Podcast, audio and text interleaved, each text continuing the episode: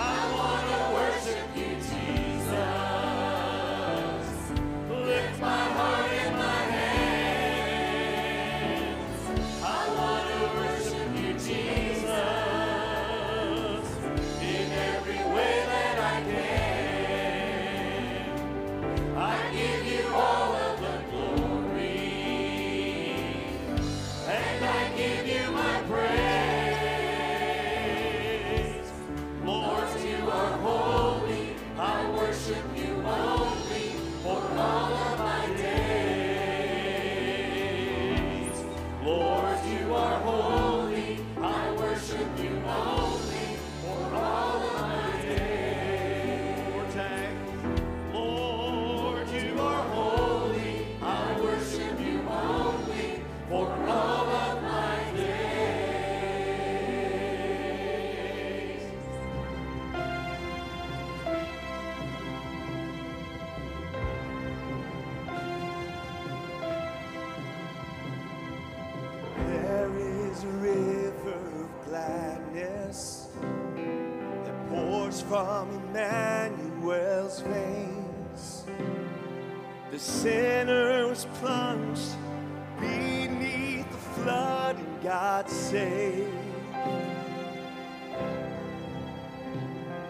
Since then I walk in forgiveness. All of my guilt was erased. The chains of the past are broken at last. I got saved. Oh, I got saved. I'm undone by undone by the goodness of the Lord. I'm restored and made right. He got a hold of my life. I got Jesus. How could I want more?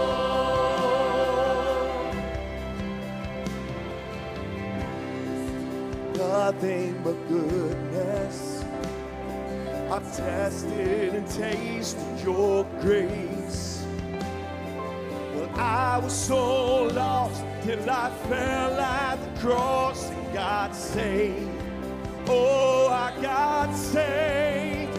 I'm undone by the mercy of Jesus. I'm undone by the goodness of the Lord. I'm restored and made right. He got a hold of my life. I got Jesus. How could I want?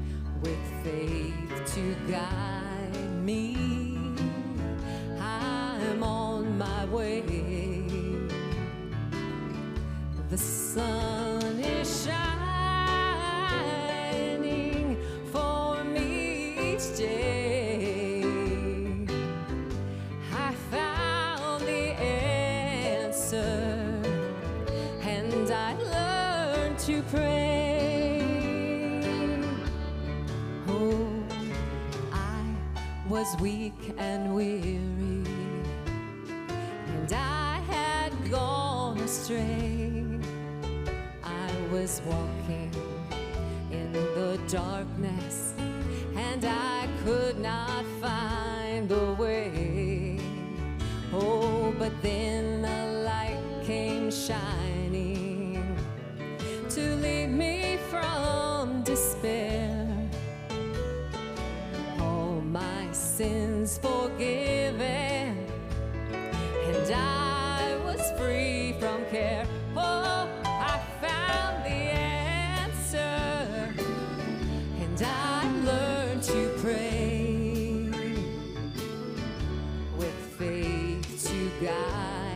me. I am on my way. Now the sun is shining.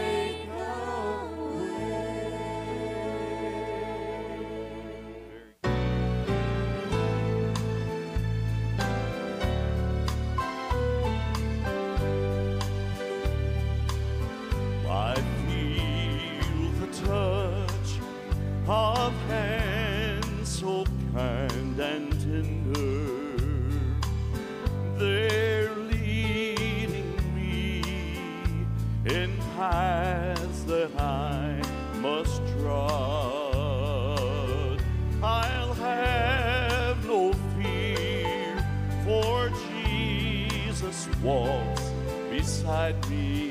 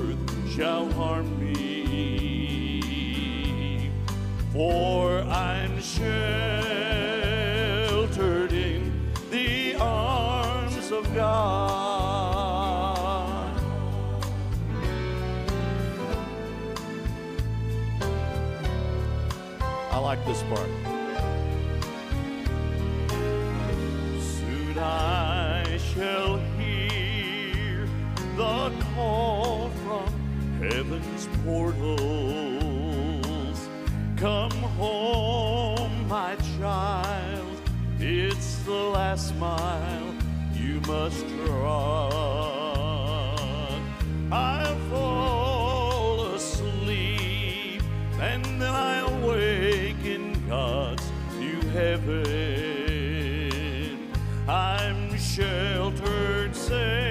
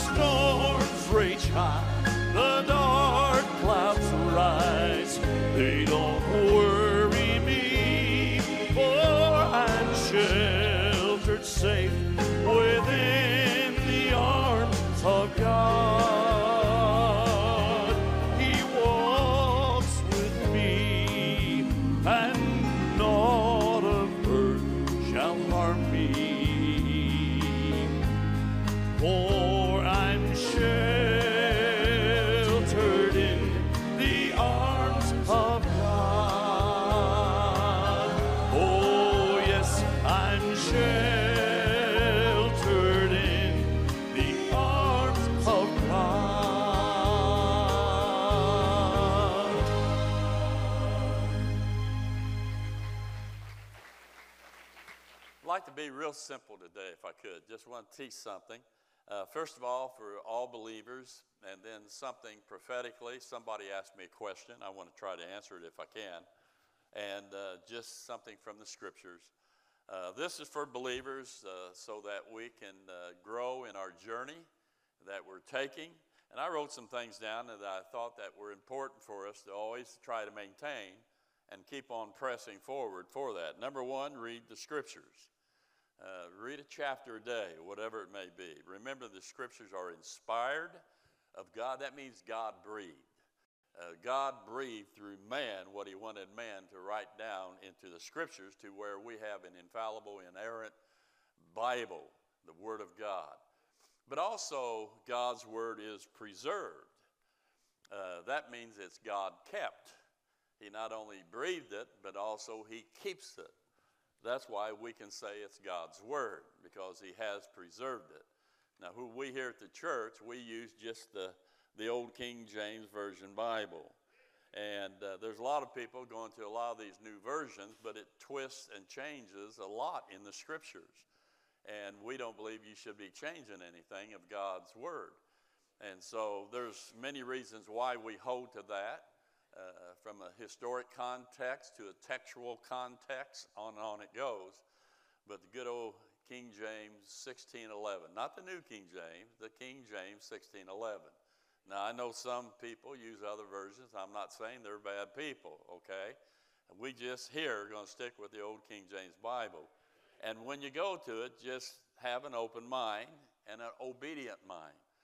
And you'll learn a lot if you go that way and just trust what God says. The second thing is talk to the Lord. Uh, that's your prayer life. Uh, that's your intimate time that you spend in fellowship with God. And when you do that, you can sense your closeness with God in a better way. And uh, so take time each day to bow your head and your heart and have a talk with God. He's the one who saved you, loved you, going to take you to heaven for all eternity. He wants to hear from us. Amen. And then the third thing is attend church faithfully. Uh, go to a church where they preach and teach the Word of God. Uh, faith cometh by hearing, and hearing by the Word of God. You can't get enough preaching, I don't care what they say. Uh, faith comes, it's generated through the preaching and the teaching of the Word of God. Then the fourth thing is fellowship with other believers. Uh, you need to be around other Christians who are trying to live for God also. And you'll find out real quickly in a church that a church is not perfect. Uh, you have different levels of Christians in a church. And try to get around those who call on God out of a pure heart. Uh, those are the people you want to try to be around. And it's critical who your best friends are. I mean, it's critical. Who you run with will determine how you try to live your life. And so get around somebody who loves God, not perfect, but loves God, who's trying to live for God.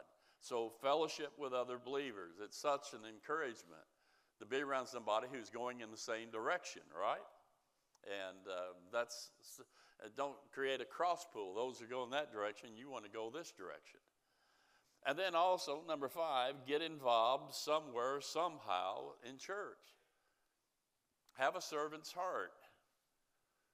And when you get involved, that helps keep your faith as a priority in your life.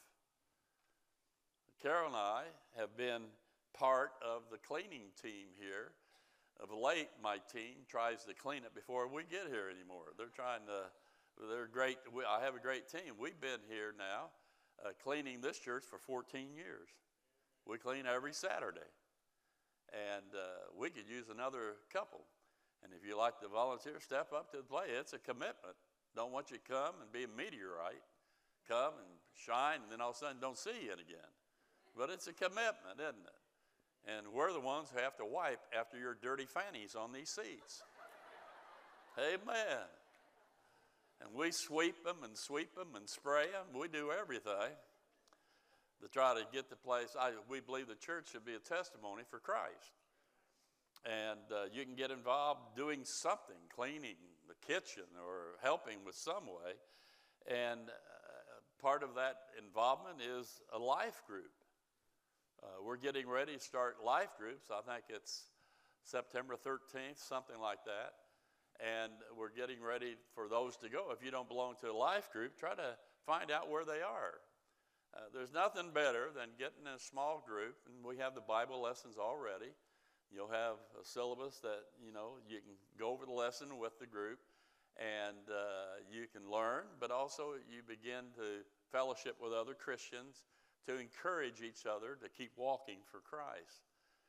And your involvement should be an investment. We don't make any any uh, apologies. We expect each person who comes to our church to give financially to our church. Uh, that's part of the, the, the, territory. The first thing that comes out of my check, Carol takes it every, my check, she takes it all every week. but the first thing that comes out, our giving. That's the first thing. And we trust God with the rest that we'll have enough for the rest of life. So uh, God's never failed us.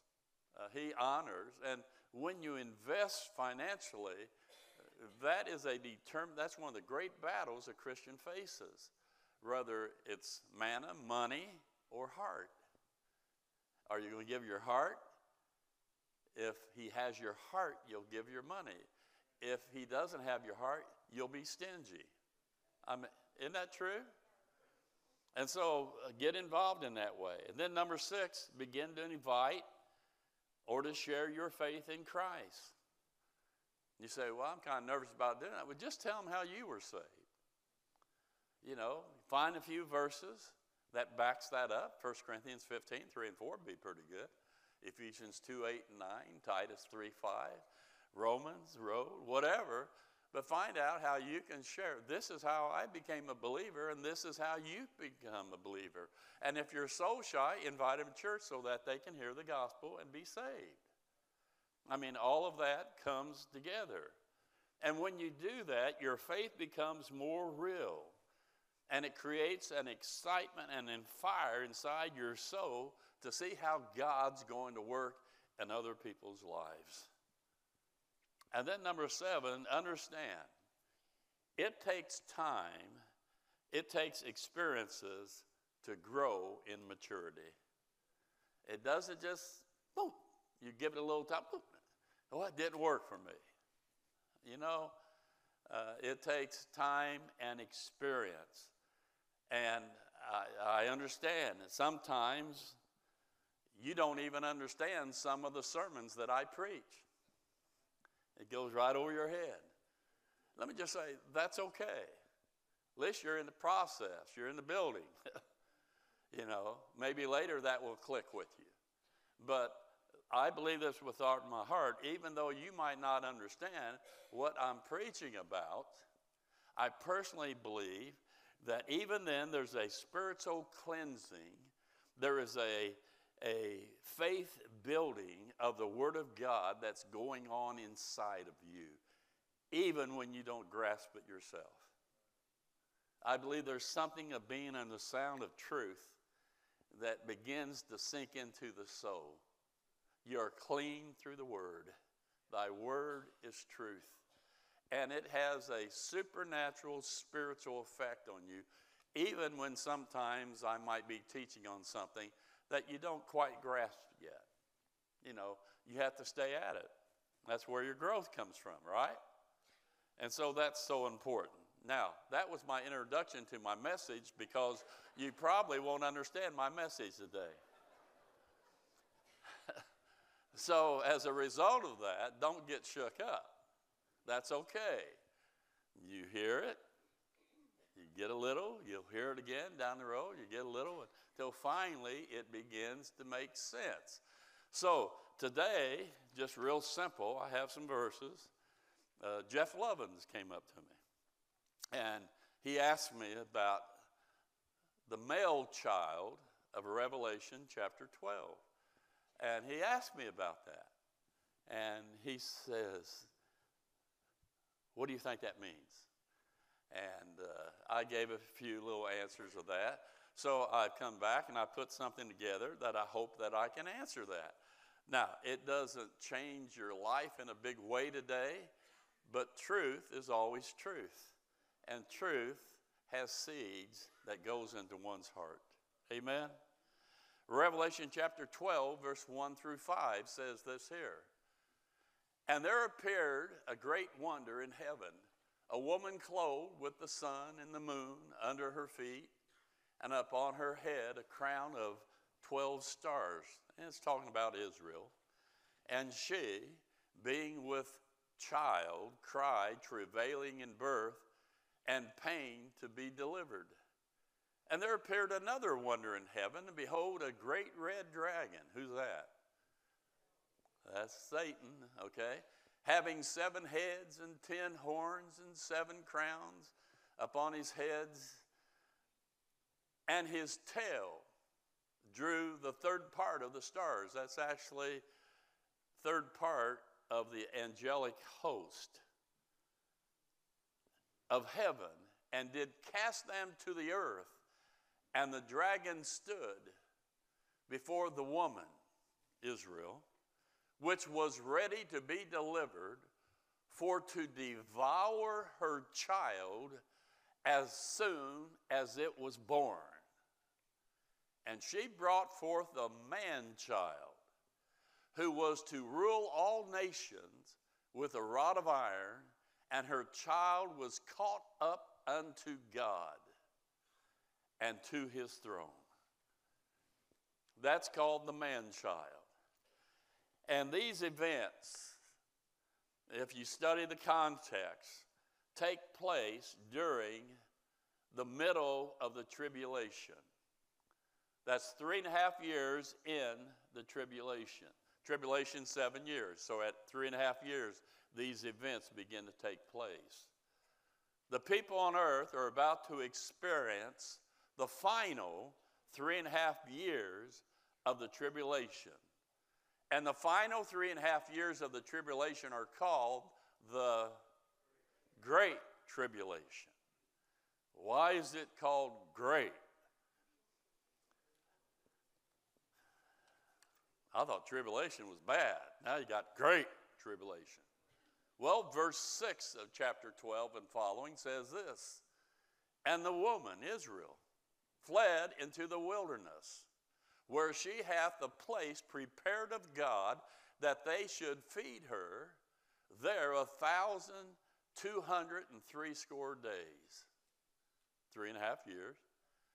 And there was war in heaven. This is the second heaven. Michael and his angels fought against the dragon, and the dragon fought, and his angels, the third of the angels, and prevailed not, neither was their place in the second heaven found any more in heaven. And the great dragon was cast out, that old serpent called the devil and Satan, which deceiveth the whole world. He was cast out. Now, where was he cast out? Into the earth. And his angels were cast out with him. And I heard a loud voice saying in heaven, Now is come salvation and strength and the kingdom of our God and the power of his Christ, for the accuser of our brethren, the Jews, is cast down, which accuse them before our God day and night. And they overcame him by the blood of the Lamb and by the word of their testimony.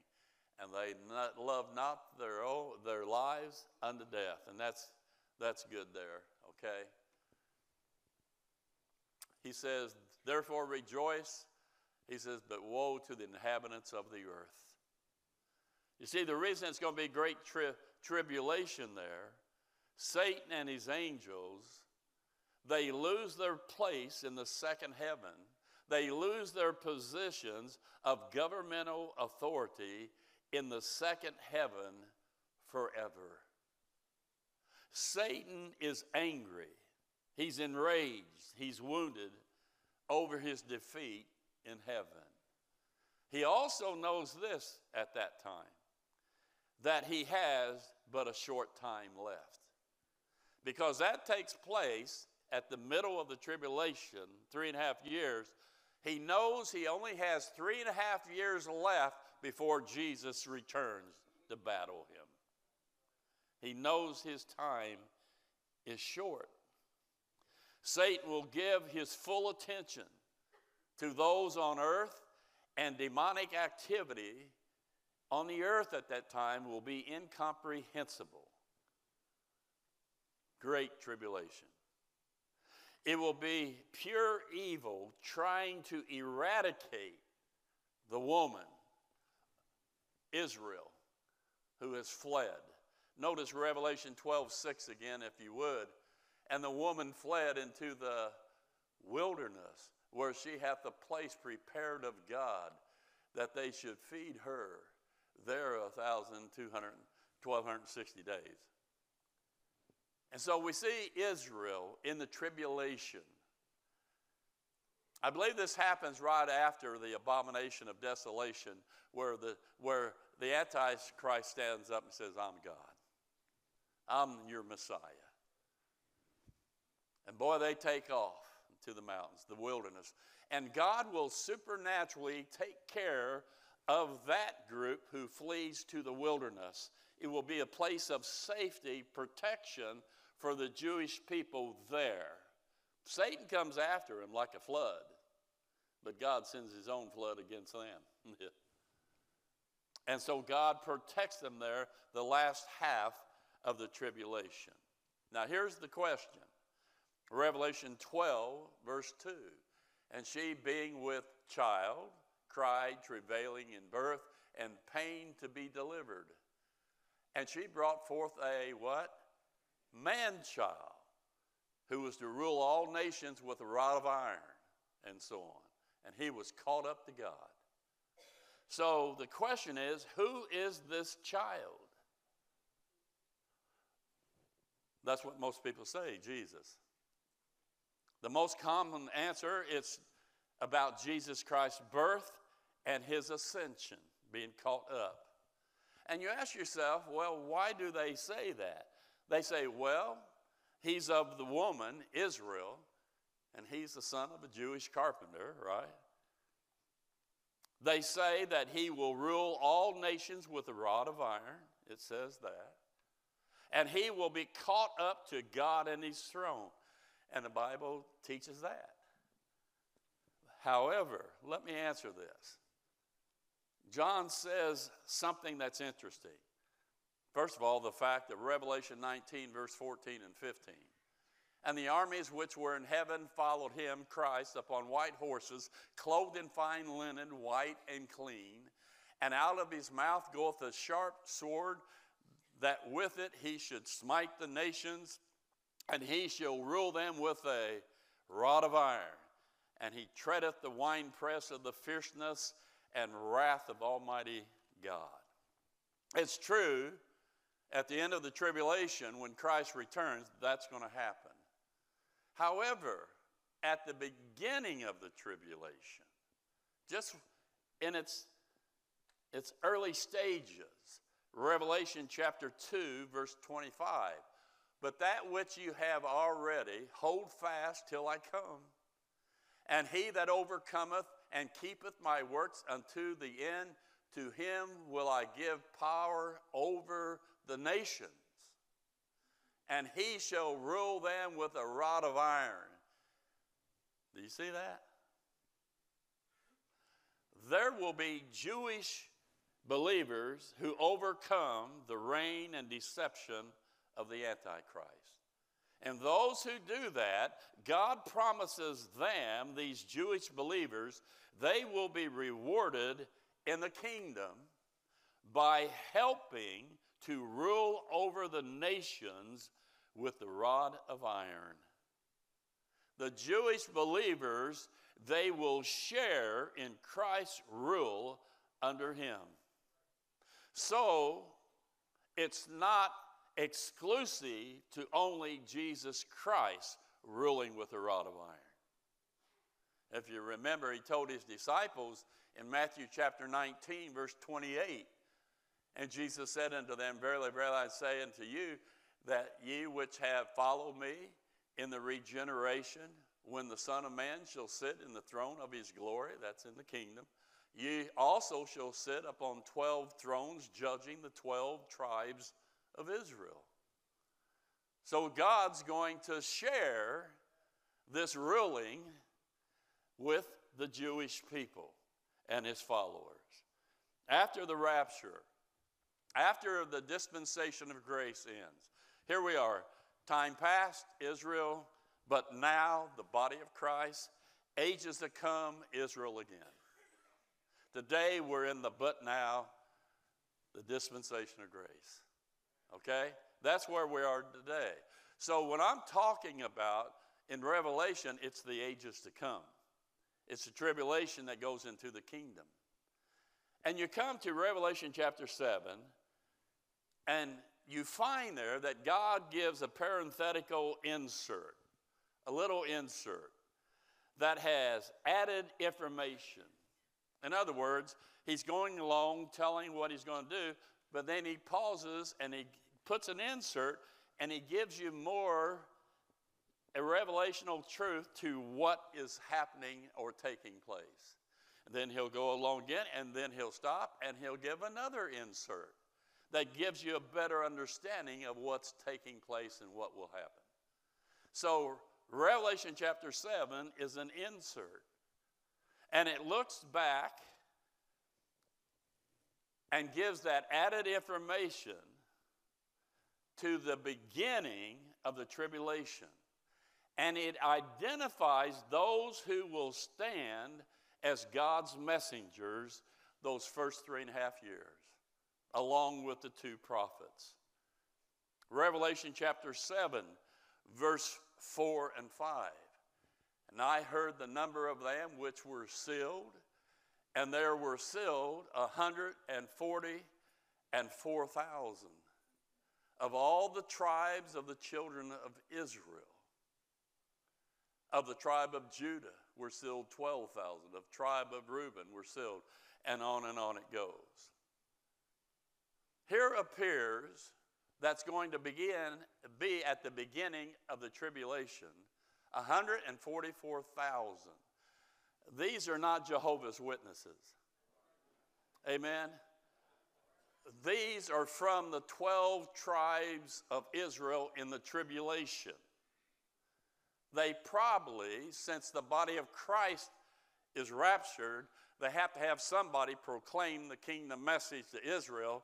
They possibly could, could have been saved through the two witnesses, the two prophets of Elijah and Moses, or whoever the two prophets are. But they get saved. These 144,000 Jewish men, virgin believers, are sealed by God for identification, for protection, and preservation. The seal that God places on these 144,000 are visibly seen on their foreheads. It states in chapter 9, verse 3 and 4. And there came out of the smoke locusts upon the earth. Boy, that's going to be an unbelievable time. Unto them was given power as the scorpions of the earth have power. And it was commanded them that they should not hurt the grass of the earth, neither any green thing, neither any tree, but only those men which have not the seal of God in their foreheads. So we see there that God puts a seal up on these 144,000 and nothing can touch them. Huh? Nothing can get to them. You know, it's just like the Antichrist. If you don't receive the mark of the Antichrist, you won't be able to buy or sell. But if you receive the mark of the Antichrist, you can never be saved. Going to be a crazy time, isn't it? A crazy time. Now, the question is somebody said, by the way, what is the mark of the Antichrist, the mark of the beast? Well, Personally, It's like the spot of a leopard. And if you ever look at the spot of the leopard, it's like lips, a kiss. And as they kiss the feet of that statue in the temple, there's going to be a mark of a kiss placed on their forehead. That's for another time. What is the seal, the mark of on their foreheads? Chapter 14, verse 1. And I looked, and lo, the Lamb stood on the Mount Zion, and with him a hundred forty and four thousand, there they are, having what? His Father's name written in their foreheads. That's going to be the mark on these 104. They're going to have the Father's name upon their foreheads. Revelation 14 1 again, if you would. If, if you notice there, this is important. In chapter 14, the scene changes from earth to heaven. The Lamb there stood on Mount Zion. That's a heavenly Mount Zion. The Lamb has not descended to the earth yet. So this scene here is in heaven. And who's there in heaven? The 144,000. For chapter 14, verse 3 through 5. And they sung, as it were, a new song before the throne and before the four beasts and the elders, and no man could learn that song but the 140 and 4,000 which were redeemed from the earth. These are they which were not defiled with women, they were virgins, and also the immoral religion of that day. For they are virgins. These are they, whithersoever the follow lamb, whithersoever he goeth. These were redeemed from among men, being the firstfruits unto God and to the Lamb. The throne of God. Where is the throne of God? It's in heaven. Right? That's where they are. Now just follow me here. I'm going to draw this to a conclusion. Here in Revelation 14, the 144,000 Jewish believing men at mid tribulation are caught up to the throne of heaven. They are the first fruits of a coming harvest from the nation of Israel who are redeemed, and they will be allowed then at the end of the tribulation to go into the kingdom. James 1 1 says this here. James 1 James, the servant of God and of the Lord Jesus Christ, to the who? To the body of Christ? The 12 tribes which are scattered abroad. Greeting. Verse 18.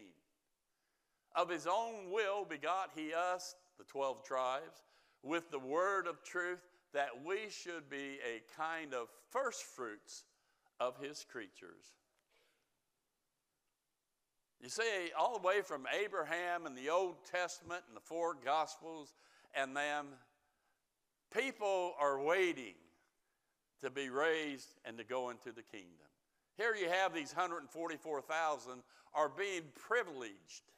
They're already in heaven awaiting to go into the kingdom on earth one day. Again, note Revelation 7 5. Of the tribe of Judah were sealed 12 thousand, and so on and so on it goes. The one verse says, The woman fled into the wilderness, but the man child was caught up, right? That is not the rapture. Now, don't miss this.